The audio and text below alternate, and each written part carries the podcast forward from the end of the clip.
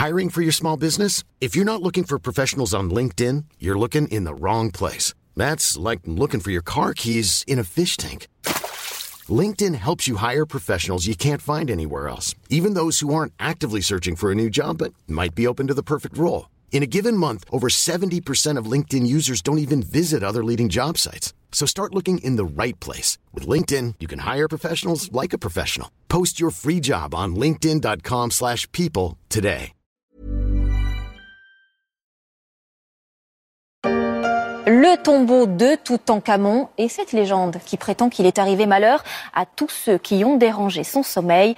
Franck Genozo et Giona Messina ont enquêté à la manière d'Indiana Jones. C'était un mystère que je n'avais jamais réussi à percer. Celui d'un inestimable trésor entouré de morts inexpliquées. N'y a pas mort d'homme heureusement dans l'histoire qu'on va vous raconter aujourd'hui dans la story, mais c'est à se demander si la malédiction de Toutankhamon n'a pas encore frappé, avec en victime collatérale le Louvre et deux de ses anciens dirigeants, une affaire de trafic où il est question d'un sarcophage, d'une antique tablette représentant le pharaon et de l'une des plus grandes stars de la télé-réalité américaine, Kim Kardashian.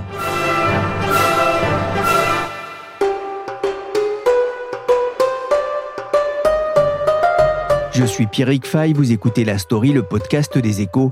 Aujourd'hui, on va s'intéresser à une affaire de trafic d'antiquités qui fait trembler jusqu'à cette vénérable institution qu'est le Louvre. Dix ans après le lancement du projet, le Louvre Abu Dhabi est devenu réalité. Le musée a été inauguré ce mercredi par le président français Emmanuel Macron, accompagné de son épouse, et par l'homme fort des Émirats arabes unis, Mohamed bin Zayed. Ils ont déambulé dans les immenses salles blanches dans lesquelles sont exposés les chefs-d'œuvre comme la Belle Ferronnière de Léonard de Vinci ou un autoportrait de Vincent Van Gogh. C'était le 11 novembre 2017, il y a cinq ans, l'inauguration du magnifique Louvre d'Abu Dhabi, un bâtiment splendide au look futuriste comme un nénuphar posé sur l'eau. Avant la crise du Covid, il s'était tissé en quelques mois comme le musée le plus fréquenté du monde arabe, objet de curiosité pour les locaux, mais aussi pour les touristes européens, chinois ou indiens qui visitent la région. Mais aujourd'hui, le musée se retrouve éclaboussé par une affaire de trafic d'antiquités. Un ancien patron du musée parisien a été mis en examen concernant des objets vendus au Louvre d'Abu Dhabi dont une stèle représentant Toutankhamon, une affaire révélée il y a quelques mois par le canard enchaîné et qui provoque un certain malaise dans le monde de l'art parisien avec la mise en cause de plusieurs personnalités reconnues de la place. Il y a quelques semaines, Valérie de Senneville et Pierre de Gasquet s'étaient intéressés pour les éco-weekends à cette malédiction.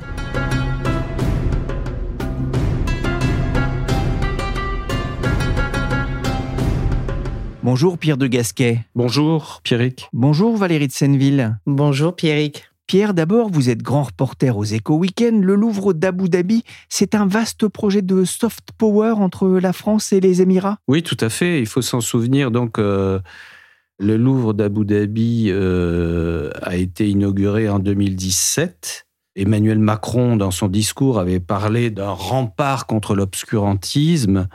C'est un bâtiment euh, très emblématique hein, qui a été fait par Jean Nouvel et qui est magnifique, euh, qui est vraiment euh, un, grand succès en termes architecturaux. Et c'est aussi un accord culturel et diplomatique sans précédent, puisque c'est un accord sur une durée de 30 ans hein, entre Paris et le plus grand émirat du Golfe, qui a d'ailleurs été prolongé en 2021 de 10 ans euh, jusqu'en 2047. Donc euh, c'est vraiment un accord diplomatique euh, très important dans le domaine des musées et un succès en termes de visiteurs aussi, 2 millions de visiteurs en deux ans. Après, il y a cette affaire qui éclate et qui jette une ombre sur l'acquisition des œuvres par le Louvre d'Abu Dhabi, même si, on va le voir, ce n'est pas le Louvre d'Abu Dhabi qui est au centre de l'affaire euh, en termes de responsabilité. On va parler effectivement hein, de toute cette histoire, mais pour ceux qui n'auraient pas eu la chance de le visiter, qu'est-ce qu'on trouve dans ce musée? Alors, en effet, c'est une bonne question parce que bon, il y a à la fois des prêts du Louvre, ça c'était prévu dans l'accord initial, et une collection, et c'est là qu'on rentre dans le, le cœur du sujet, une collection qui a été constituée par l'Émirat. Le Louvre prête chaque année environ euh, une centaine d'œuvres importantes. Et puis, il y a un fonds d'œuvres euh, constitué par l'Émirat et par le Louvre d'Abu Dhabi, plus exactement, et donc euh, qui comporte 700 œuvres environ. Et là, donc, on a des œuvres majeures, comme par exemple cette fameuse stèle de Toutankhamon, un sarcophage euh, dont on va beaucoup parler, qui est celui de la princesse Enoutaoui, qui date euh, de 950 euh, ans avant notre ère, et puis un portrait funéraire. donc il y a beaucoup d'antiquités qui proviennent évidemment de fouilles en Égypte et dans d'autres pays. Valérie de Senneville, vous êtes enquêtrice aux échos, spécialiste des affaires de justice. Vous vouliez ajouter quelque chose? Il n'y a pas que ça, en fait. Ces pièces-là sont au centre de l'affaire. Ce sont elles qui font l'affaire. Mais le Louvre Abu Dhabi, sur le fond, c'est le principe du musée universel. C'est-à-dire que plutôt que de présenter euh, la peinture italienne du XVIIe siècle dans une allée, puis euh, la numismatique dans une autre, on présente euh, les œuvres dans un continuum. Alors, ça n'a rien à voir avec notre affaire, mais il faut savoir que c'est aussi dans ce soft power une pensée muséale française qui s'exporte et qui sert de modèle notamment à Lula, la Faloula, qui est une autre vente muséale française auprès de l'Arabie saoudite. Valérie, il y a cette pièce maîtresse, cette stèle représentant le pharaon euh, Toutankhamon. C'est cette pièce qui se retrouve aujourd'hui au cœur euh, d'un scandale. De quoi s'agit-il? Alors, oui, effectivement, Pierrick, la malédiction, elle est bien évidemment pour les personnes qui aujourd'hui se trouvent mises en examen et qui ont œuvré, en fait, pour la réussite du Louvre à Abu Dhabi.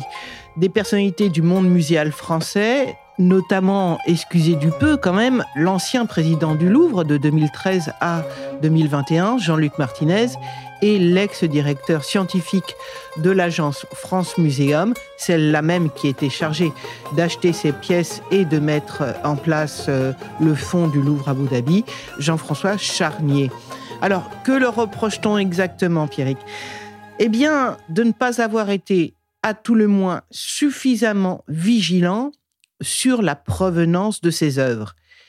Et les voilà donc tous les deux, à la veille du cinquième anniversaire de l'ouverture du Louvre à Abu Dhabi, dont la fameuse stèle de Toutankhamon est devenue une pièce maîtresse, mise en examen pour blanchiment et ou, ça dépend, complicité d'escroquerie en bande organisée, dans une affaire aussi ramifiée qu'abracadabrantesque. Ah, bravo, c'était pas facile à dire.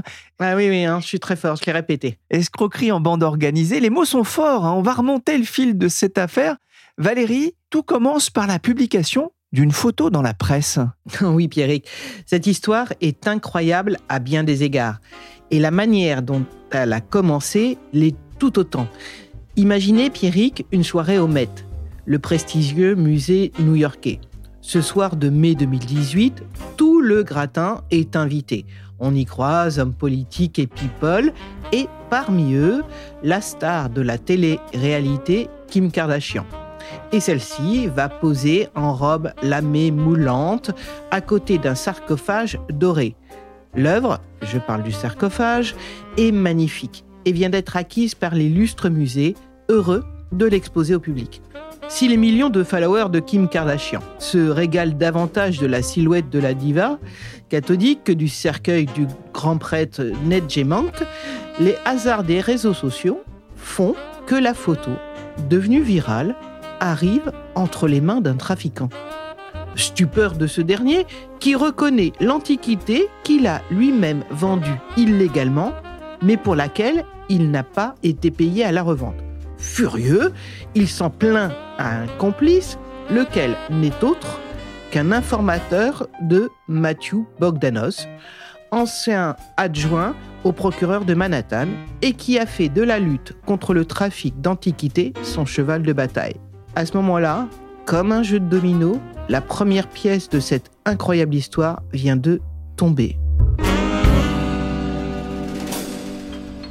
Kim Kardashian en photo dans une robe couleur or qui ressemble au sarcophage d'ailleurs. On peut la voir dans l'article que vous avez écrit pour les Éco Weekend. Pierre, Quel est le problème avec cette antiquité exposée ce soir-là? Alors, ce qu'il faut bien comprendre dans cette affaire, c'est que en fait, il n'y a pas de doute sur euh, comment dire l'authenticité des pièces, mais c'est vraiment un problème de faux certificat d'origine. Donc, c'est la date de sortie de ces pièces qui est en cause. Or, ce sarcophage du prêtre euh, Mank, qui est à l'origine de l'affaire, hein, puisque c'est là que le scandale éclate, c'est comme le disait Valérie au Met en 2019, hein, c'est tout le point de départ. Pourquoi? Bah, Parce qu'il euh, y a un soupçon, il y a même euh, une, une certitude à un moment euh, établie par les enquêteurs américains qu'il est sorti illégalement d'Égypte. Donc il a été acheté en 2017 par le Met pour 3,5 millions de dollars, mais en fait les enquêteurs de New York sous la houlette de Matthew Bogdanos, qui est donc euh, le procureur de New York, qui est un ancien GI, qui connaît tout à fait le problème de pillage des œuvres, puisqu'il a été à Bagdad et il a assisté euh, au pillage euh, des œuvres en Irak. Et donc, il a établi que ce sarcophage était sorti illégalement. Le personnage important à partir de là, c'est un égyptologue français qui s'appelle Marc Gabold, et qui va, au vu de cette découverte, prévenir les conservateurs du Louvre qu'il a lui-même des doutes sur la provenance d'une autre œuvre qui a été vendue par le même marchand et le même euh, expert, euh, Kuniki, donc, euh, qui a été ensuite mis en examen et arrêté, et qui a fourni les mêmes certificats et qui est à l'origine des mêmes transactions. L'enquête va d'abord porter sur ce marchand, Robin Dib, et sur un expert en antiquité, Christophe Kunicki. Selon un document qu'il aurait fourni, le sarcophage aurait quitté légalement l'Égypte en 1971, alors qu'il aurait été en fait volé en 2011 lors de la révolution égyptienne contre Hosni Moubarak. 25 janvier 2011, des milliers d'Égyptiens convergent vers la place Tahrir au Caire pour manifester contre le régime d'Hosni Moubarak au pouvoir depuis 30 ans. C'est le premier jour de ce qui deviendra le plus important soulèvement qu'ait connu l'Égypte. Valérie, c'est le début d'une enquête menée par l'OCBC, l'Office central de lutte contre le trafic des biens culturels Oui, en France, l'affaire démarre exactement le 24 juillet 2018 et c'est une enquête préliminaire, comme on dit dans termes juridiques, qui est ouverte. Elle est confiée donc à l'OCBC et c'est un office qui a été créé en 1975 et qui dispose d'un effectif d'une trentaine de policiers et gendarmes formés en histoire de l'art. Des flics, donc, experts en histoire de l'art, ça existe. Car il faut le savoir, le trafic d'œuvres d'art est devenu le troisième trafic mondial derrière la drogue et les armes. Il représente plusieurs milliards d'euros par an, notent les inspecteurs de l'OCBC, à l'appui de leur enquête. Et ils ajoutent, à l'instar des diamants du sang, issus du continent africain et dont la vente alimente des conflits menés par des rebelles, les antiquités en provenance de zones de conflits armés sont désormais appelées antiquités du sang. Voilà, le décor est planté. Il ne faut pas oublier d'ailleurs le contexte de cette affaire. Hein. On est après les printemps arabes. On est aussi avec Daesh, la mainmise de l'organisation de l'État islamique sur la région irako-syrienne, qui n'est autre pour euh, ceux qui n'ont pas fait d'études archéologiques que l'ancienne Mésopotamie, une des zones les plus fécondes de l'archéologie. Et tout ceci jette une ombre sulfureuse sur les marchés des biens culturels. Pierre, vous parlez tout à l'heure des provenances. C'est ça, l'Égypte notamment, après le printemps arabe, après une législation qui interdit l'exportation d'œuvres d'art. Donc tout le jeu, entre guillemets, c'est de dater ces œuvres d'art avant l'interdiction. Au moment où l'enquête démarre en 2018, hein, on, n'est euh, pas loin des attentats en France, etc. Donc, on soupçonne, on a peur que cet argent ait permis d'alimenter euh, l'État islamique. On verra que l'enquête, jusqu'à présent, n'a absolument pas prouvé ni euh, révélé de financement du terrorisme. C'est pas au cœur du sujet et il n'y en a pas eu, vraisemblablement. Au cœur de l'enquête, il y a donc ce personnage intéressant, Christophe Kunicki. Il a fourni plusieurs de ces antiquités incriminées qui est-il et, comment se défend-il? Il faut bien voir que Kuniki, c'est quand même que la partie émergée de l'iceberg. Parce que derrière lui, s'il a pu mettre en, vente tous ses biens, Et s'il est devenu l'unique pratiquement fournisseur, Pierre le, disait, l'unique fournisseur du Louvre à Abu Dhabi, c'est que derrière, il y a bien un réseau. Un réseau qui, paradoxalement, a lui aussi pignon sur rue, puisqu'on trouve la famille Simonian. Ce sont des marchands d'art extrêmement riches qui vivent en Allemagne, qui ont amassé des œuvres d'art au cours des années. D'ailleurs, euh, tous leurs euh, avoirs ont été saisis en Allemagne. Ils sont donc au cœur de cette enquête. Et pour faire le lien avec des vendeurs. Ils ont un homme de main qui s'appelle Robin Deep, qui est aujourd'hui en, prison en France. Et c'est lui qui va euh, fabriquer les faux certificats. À la demande ou pas de Kuniki, ça, on n'en sait rien. Mais avec son mari, ils finiront euh, par euh, l'avouer en, garde à vue. Son mari, surtout, qui a été vraisemblablement prolixe en garde à vue, ils ont été dépassés et puis ils le disent, ils me disent, bah, quelquefois il y a des trous dans une histoire, donc on, comble, ça a toujours marché comme ça, donc euh, en gros ils voyaient pas le mal. Enfin, bref. Et puis, euh, surtout, à l'époque, euh, il y a une compétition extrêmement forte entre les grands musées internationaux pour la vente d'établissements clés en main aux Émirats. Et il y a un expert qui nous a raconté que à l'époque, la pression était forte pour que le Louvre Abu Dhabi dispose d'une collection exceptionnelle. Or, ceux qui étaient aux commandes devaient acheter sur un marché des antiquités de plus en plus restreint, avec peu d'objets et très cher. D'où l'importance des bonnes relations personnelles dans le milieu des vendeurs et l'occasion pour des personnalités douteuses de faire fortune.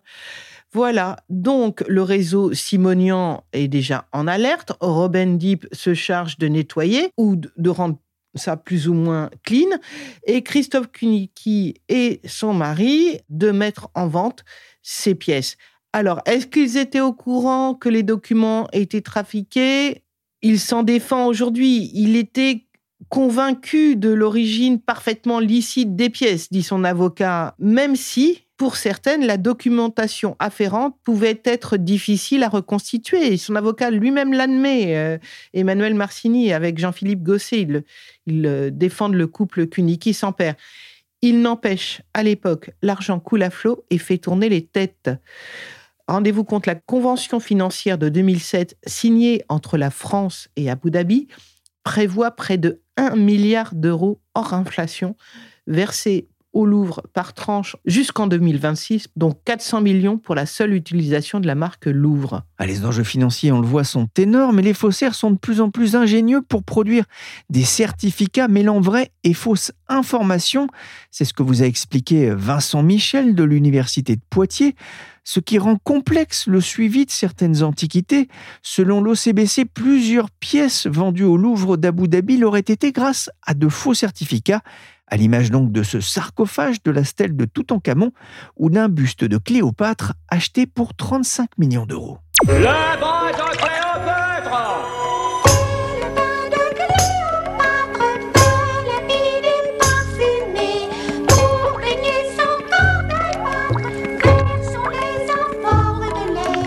Pierre, que dit cette affaire des rapports entre marchands, experts et, conservateurs de musées et du risque finalement de, de mélange des genres Oui, alors ça c'est un point très important parce que comme euh, vous le voyez, il y a eu une multiplicité d'acteurs qui rend cette affaire extrêmement complexe. Mais euh, ce qui met en valeur euh, le problème, c'est effectivement ce conflit d'intérêts permanent entre les métiers d'experts et de marchands. Alors ça, c'est un point qui, a été relevé par nombre d'observateurs, et notamment par Christian Giacomotto, qui est membre de la commission des musées et qui s'est vu confier une mission par le ministère de la Culture pour euh, trouver justement de nouvelles parades contre le trafic d'œuvres d'art. Et donc, euh, cette mission n'a pas encore rendu ses conclusions, mais déjà, on sait qu'au cœur de la mission, il y a ce problème de conflit d'intérêts entre les experts, les marchands et les conservateurs. Et le, problème majeur, c'est euh, le cumul des métiers euh, marchands et experts, puisque, par exemple, euh, Kuniki, qui travaillait pour la maison Pierre Berger et qui est devenu un, des experts les plus présents sur le marché des antiquités, avait un intérêt dans la vente de ces objets. Donc, euh, évidemment, on comprend tout de suite qu'un expert qui a un intérêt et qui perçoit une commission dans la vente des objets euh, est dans une position euh, tout à fait scabreuse et que c'est à l'origine de pas mal de dérives dans ce secteur. Le Louvre Abu Dhabi s'est constitué partie civile fin mai dans l'enquête sur le trafic d'antiquités pillées au Proche et au Moyen-Orient, une affaire dans laquelle l'ancien président du Louvre Paris est mis en cause, tout comme le directeur scientifique de l'agence France Muséum, Valérie.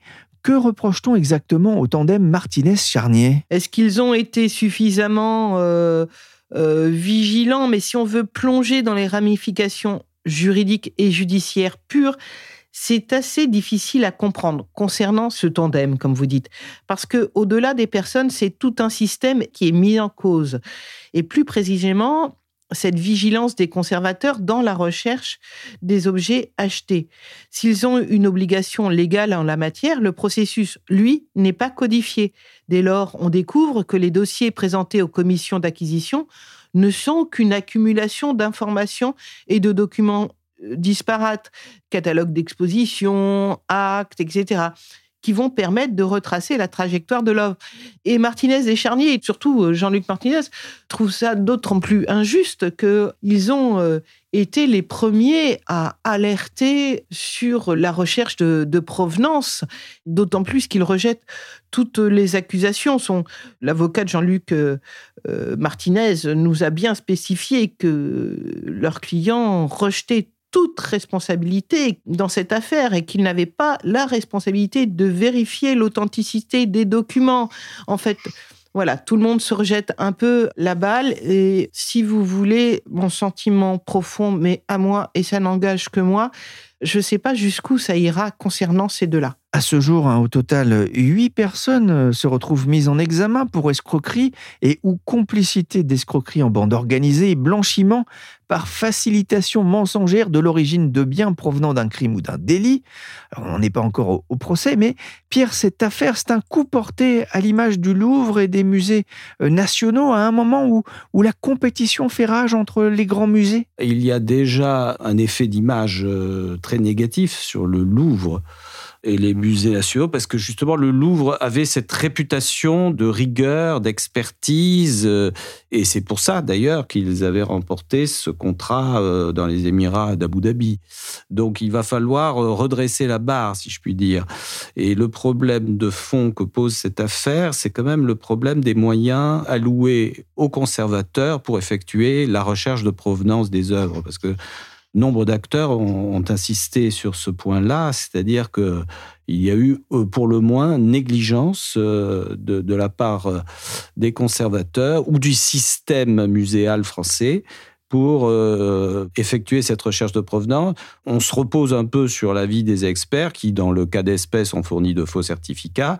Et ça, euh, l'égyptologue Marc Gabold, qui a un peu servi de, lanceur d'alerte dans cette affaire, puisque c'est lui qui a un peu alerté les conservateurs du Louvre au vu de la découverte faite aux États-Unis, euh, insiste là-dessus il y a quand même euh, une lacune là.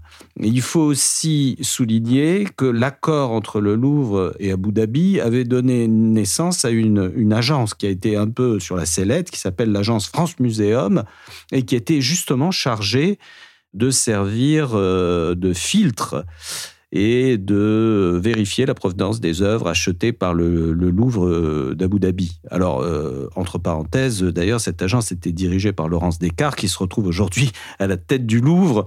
Euh, on voit que tout ça est extrêmement complexe et qu'il va y avoir nécessairement une sorte de révision des procédures pour euh, redonner euh, au Louvre et au système muséal français euh, une, fiabilité, une aura qui a été un peu entachée par cette affaire, quel que soit le résultat, encore une fois, des procédures judiciaires. Oui, on sait aussi que l'affaire est importante puisque le Sénat euh, vient de lancer une, mission d'information justement sur euh, la recherche de provenance et tout ce qui tourne autour.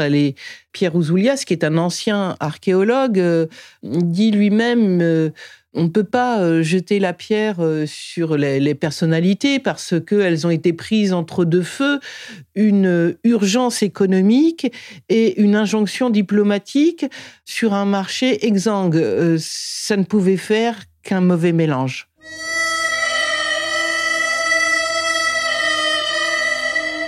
Il y a un héritage de mauvaises habitudes, hein, c'est ce que vous a raconté aussi un, spécialiste dans l'enquête que vous avez écrit pour euh, les Éco Weekends. Dans les années 2000, le marché des antiquités, c'était le Far West. Vous avez même raconté un fin connaisseur du milieu. Cette crise intervient à un moment où la pression est aussi de plus en plus forte sur les musées en matière de, restitution, à l'image de la pierre de Rosette réclamée aujourd'hui par euh, l'Égypte Oui, tout à fait. Euh, c'est vrai qu'il y a euh, toute cette question des restitutions qui ne concerne pas que l'Égypte d'ailleurs. Et il y a une demande de restitution de la pierre de Rosette qui a été formulée par l'Égypte, même si certains égyptologues ont des doutes sur les chances de la voir aboutir. Euh, le British Museum euh, est très attaché à cette pièce qui est une pièce majeure du musée. Néanmoins, effectivement, le problème des restitutions est en filigrane dans toute cette affaire. Et là, il faudra voir comment l'Égypte réagit. Est-ce qu'elle va demander la restitution d'une des pièces du Louvre d'Abu Dhabi ou est-ce que le Louvre d'Abu Dhabi va prendre l'initiative de lui restituer comme il, euh, il en a été question, euh, dit-on dans la presse euh, locale, un sarcophage de la princesse euh, pour faire un geste et montrer qu'ils sont sensibles à cette problématique, ça reste encore une question ouverte.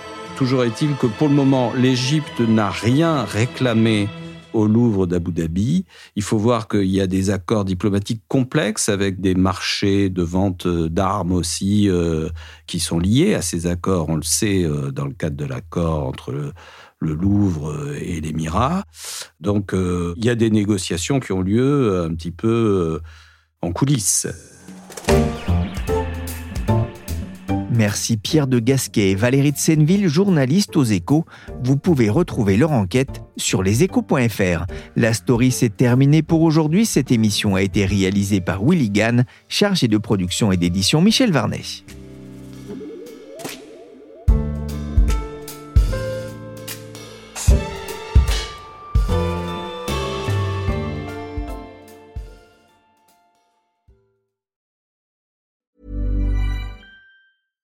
Small details are big surfaces. Tight corners are odd shapes. Flat, rounded, textured, or tall. Whatever your next project, there's a spray paint pattern that's just right. Because Rust new Custom Spray 5 in 1 gives you control with five different spray patterns. So you can tackle nooks, crannies, edges, and curves without worrying about drips, runs, uneven coverage, or anything else. Custom Spray 5 in 1 only from Rustolium.